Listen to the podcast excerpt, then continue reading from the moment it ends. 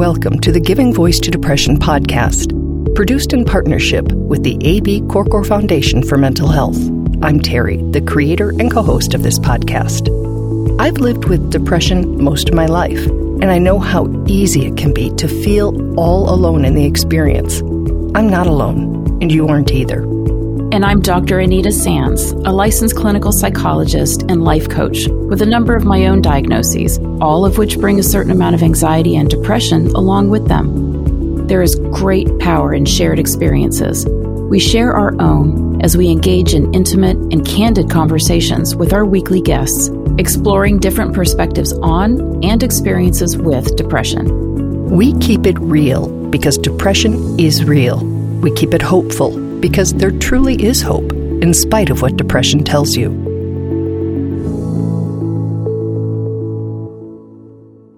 Hi, Terry. Hello again, Anita. So, I was watching a TV show the other day, and this young person was asking someone who'd been married for a long time for the secrets to a lasting relationship.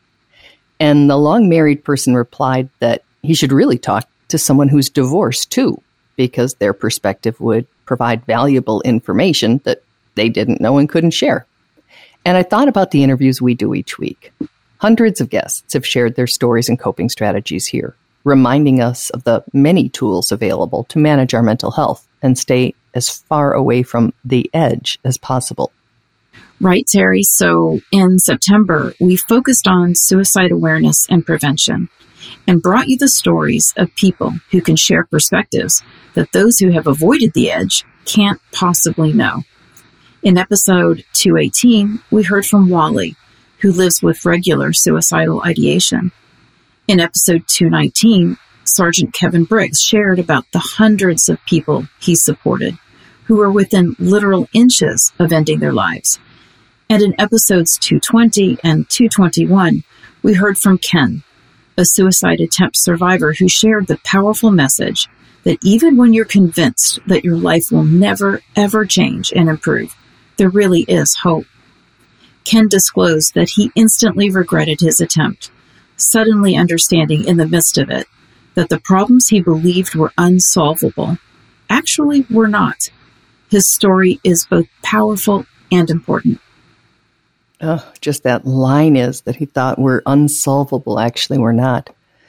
So, before we get into today's interview, we want to share a number of recent social media posts that reinforce that message that Ken made and that this week's guest, Chloe, will, so that you can hear and recognize those truths as more common than you might imagine. MJM recently wrote, Today is my birthday. As someone who's been suicidal, this day is a constant reminder of how far I've come from once facing the end, a cake to celebrate, a candle lit to remember the souls we've lost.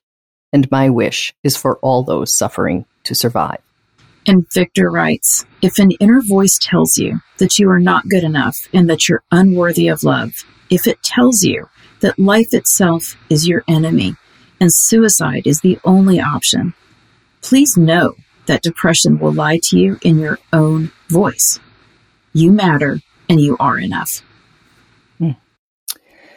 And some recent writings from today's guest, Chloe, who just celebrated an anniversary. She writes Six years ago, I was laid in a hospital bed after a suicide attempt that nearly cost me my life. This afternoon, I'm with my one year old nephew, feeling thankful to be alive. The pain you're feeling is not forever, I promise, but you have to stick around to find out. In another post, posing with a big silver balloon in the shape of a six. It's the picture we're posting with this episode. She writes in all caps Six years suicide attempt free. Six years of being alive. Six years of kicking depression's butt. I've been alive six more years than I thought I ever would. And life is so incredibly beautiful. If you're in a dark place, those hopeful comments may sound fantastical, like glittery propaganda manufactured for a month dedicated to suicide prevention, but they're not. These are real comments from people just like you and me who know the depths of depression's darkness and who are speaking publicly to remind us all that there are ways out, that suicidal crises do not last forever, and that while there is likely work involved, there is a better life ahead of you. Chloe is living proof of that. Here she is now, giving her voice to depression.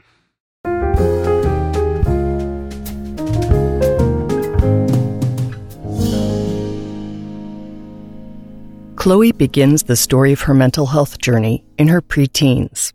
I think I remember struggling since the age of 11 years old. Um, I remember having thoughts of suicide, thoughts of harming myself. Um, I had low mood all the time, and I kind of thought that everyone my age was feeling the same way that I was. Um, I thought that everyone was having the same thoughts, the same feelings. And because she didn't know, and certainly wasn't taught or modeled better, she just thought that was normal.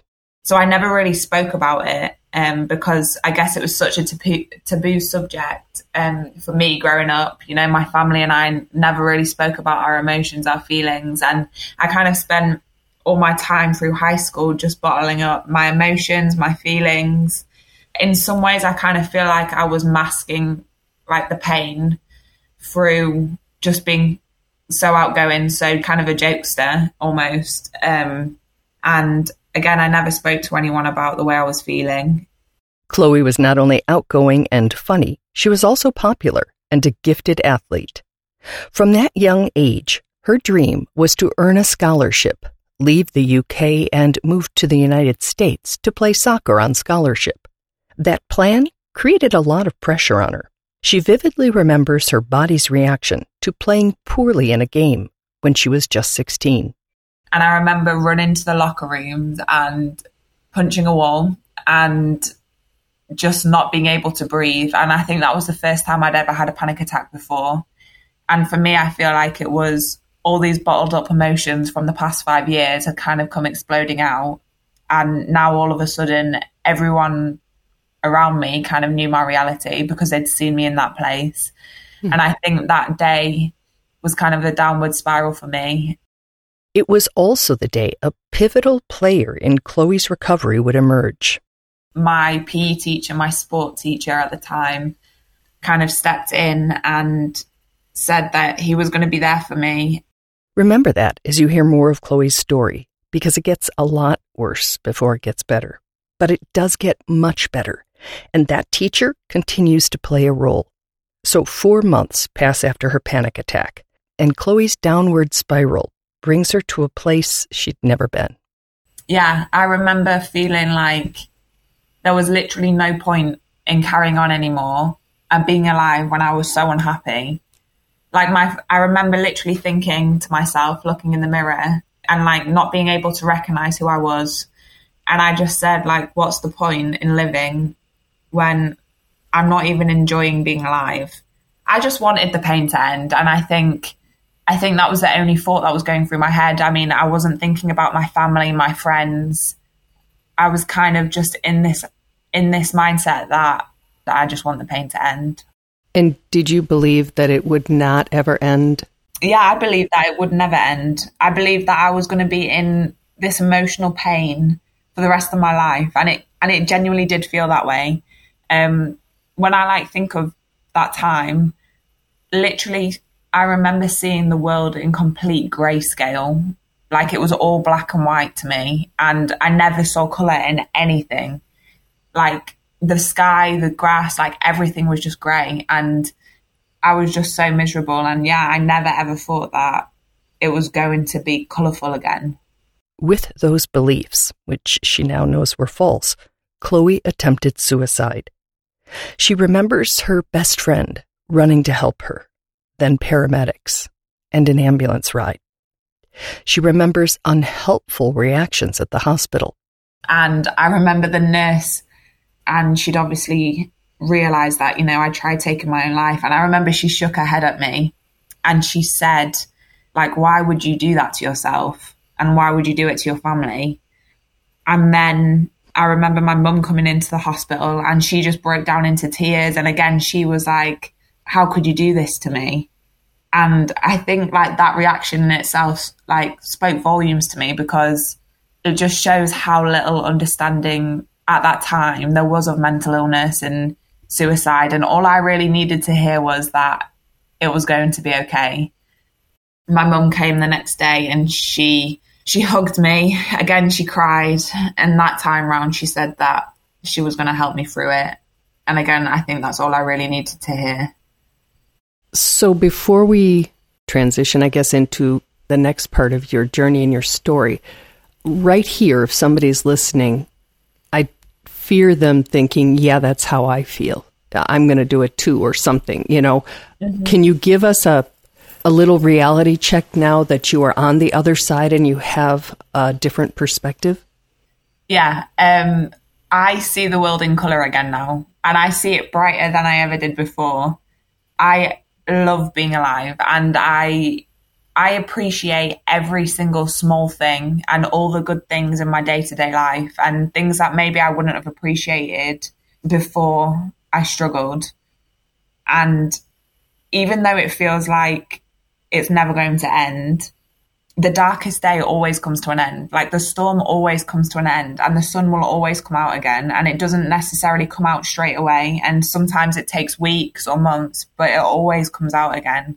And I think that's the hope that you have to remember when you feel like there's just no point and everything feels so dark and so grey and so gloomy. So, between those two realities, what happened to shift from one to the other? Um, I I'd come out of hospital, and again, I was still feeling like I didn't want to be alive. And then it got to a point at Christmas time of 2016, and I decided that you know I was going to try and take my life again. And my sport teacher that I previously mentioned, he had noticed a change in my behaviour. And he stepped in and he pulled me into a classroom and he said to me, I know exactly what you've got planned and I'm not going to let you do it. I'm not going to let you try and take your life. You, have got so much to live for. You've got so much to give to this world, and I'm not going to let you do it. And I think that one conversation saved my life genuinely um, because I didn't go through with it. That same high school teacher noticed that Chloe just was not herself, and he stepped in.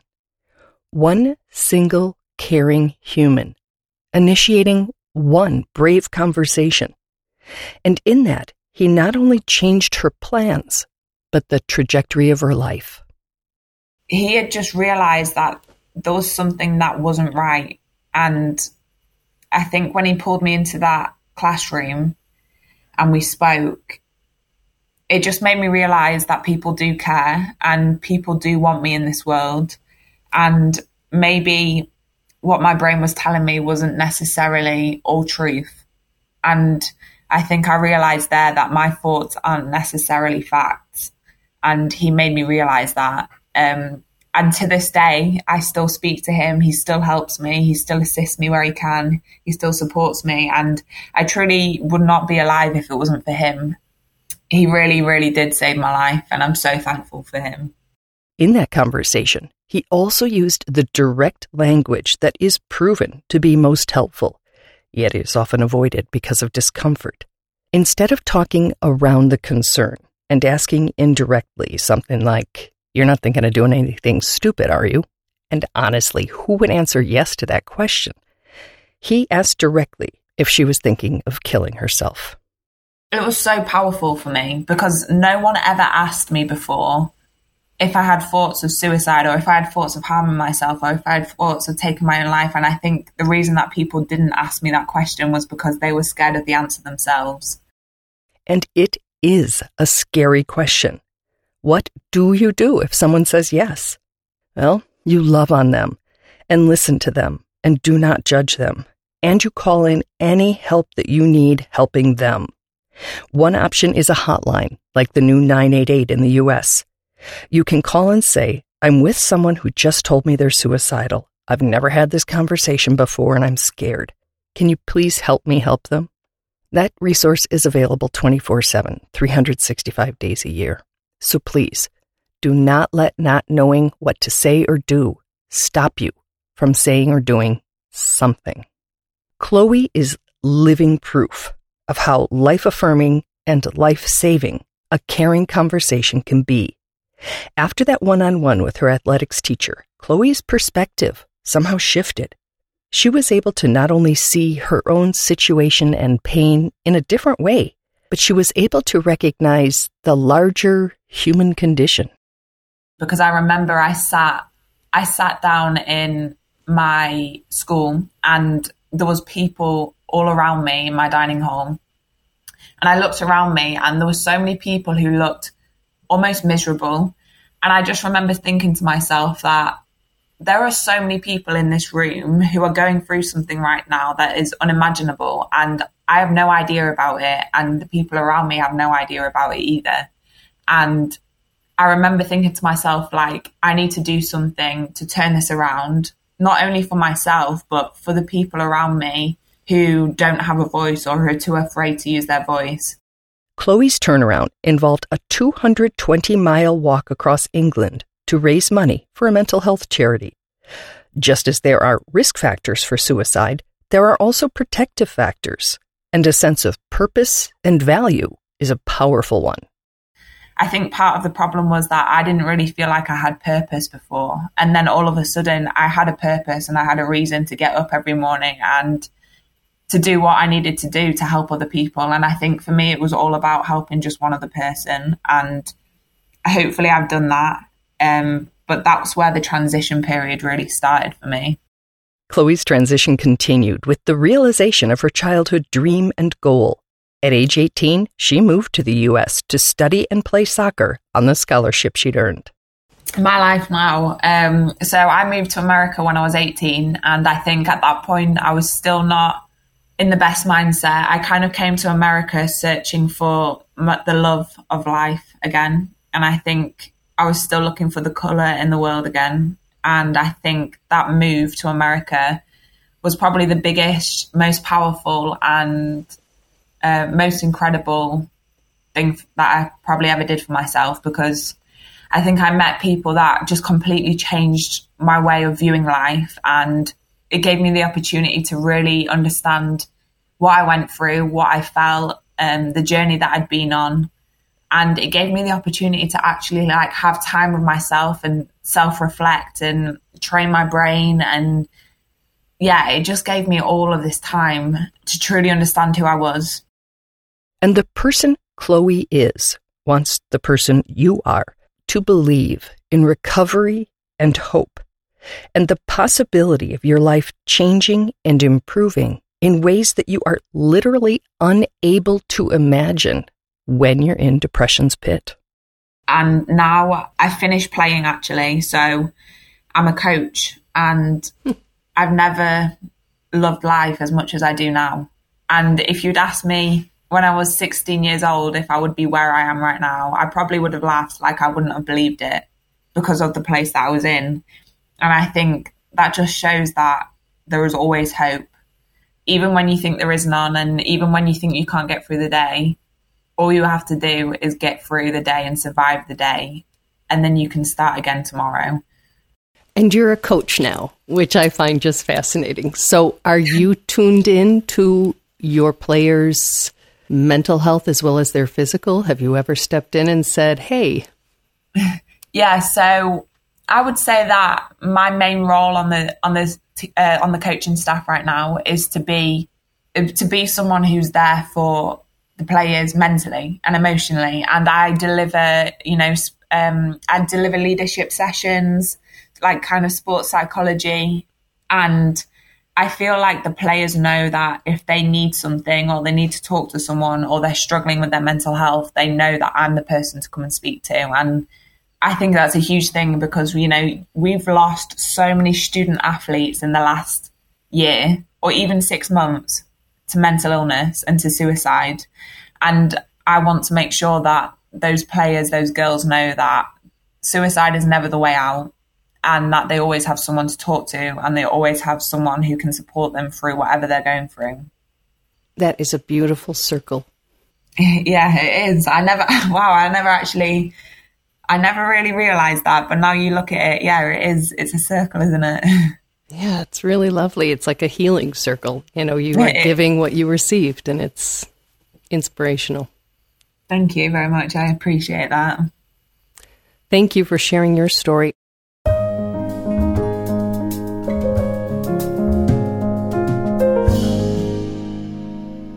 So, Terry, I think such an important takeaway from what Chloe had to say was how important it is to notice and to pay attention, and that just one, as you said, one single caring person can make such a huge difference by by noticing that. Just so incredibly important.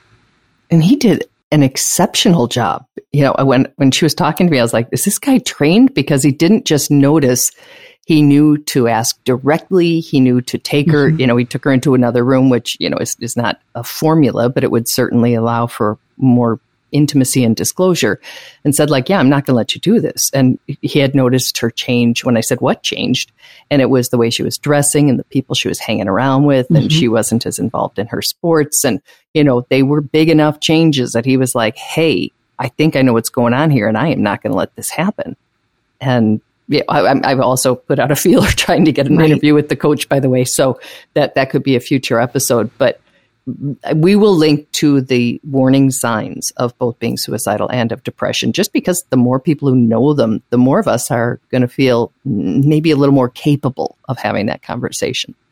Yes. And i think it's i think it's really important that we we do even if we aren't seeing anything that our conscious mind is sort of saying okay this is one of those signs.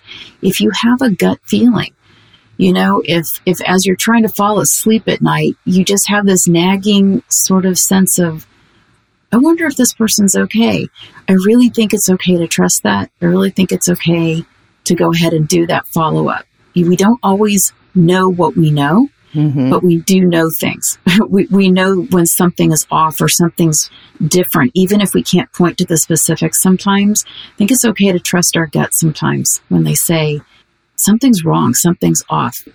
It makes me want to explore this with this person. Our guts know so much more than our brains do. I have had those thoughts and, and texted people in the middle of the night and said, I'm awake worrying about you. Are you awake? And I've gotten yeses, you know, and it's very interesting. Last mm-hmm. night I had company in town and they brought a dog and I don't have a dog.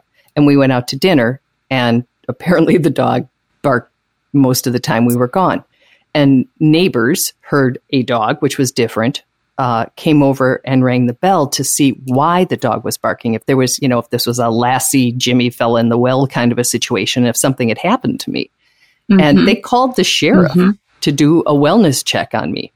And, uh, you know, more ringing of the bell and knocking on the door made more parking. But when I pulled into the driveway, there's a sheriff's squad in my driveway and he asked my name and said, Are you okay? Your neighbors are checking on you. And at first I was like, What? You know, like almost leave me alone.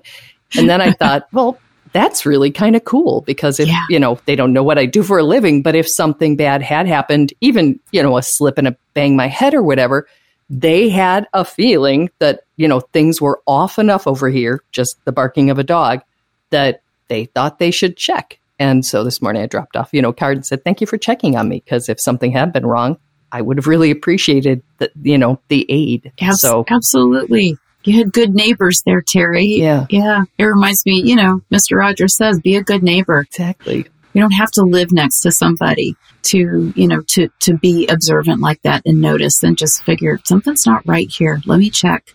Let me just check. There's no harm in checking. Mm-hmm. There's no harm mm-hmm. in asking.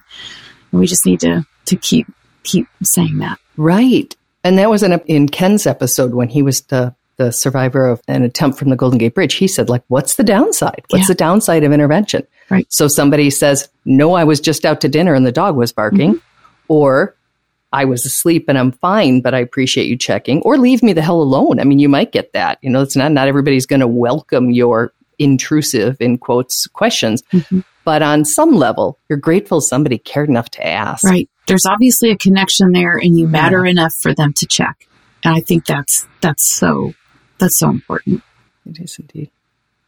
All right. We'll be back next Tuesday with another episode. Thank you for joining us.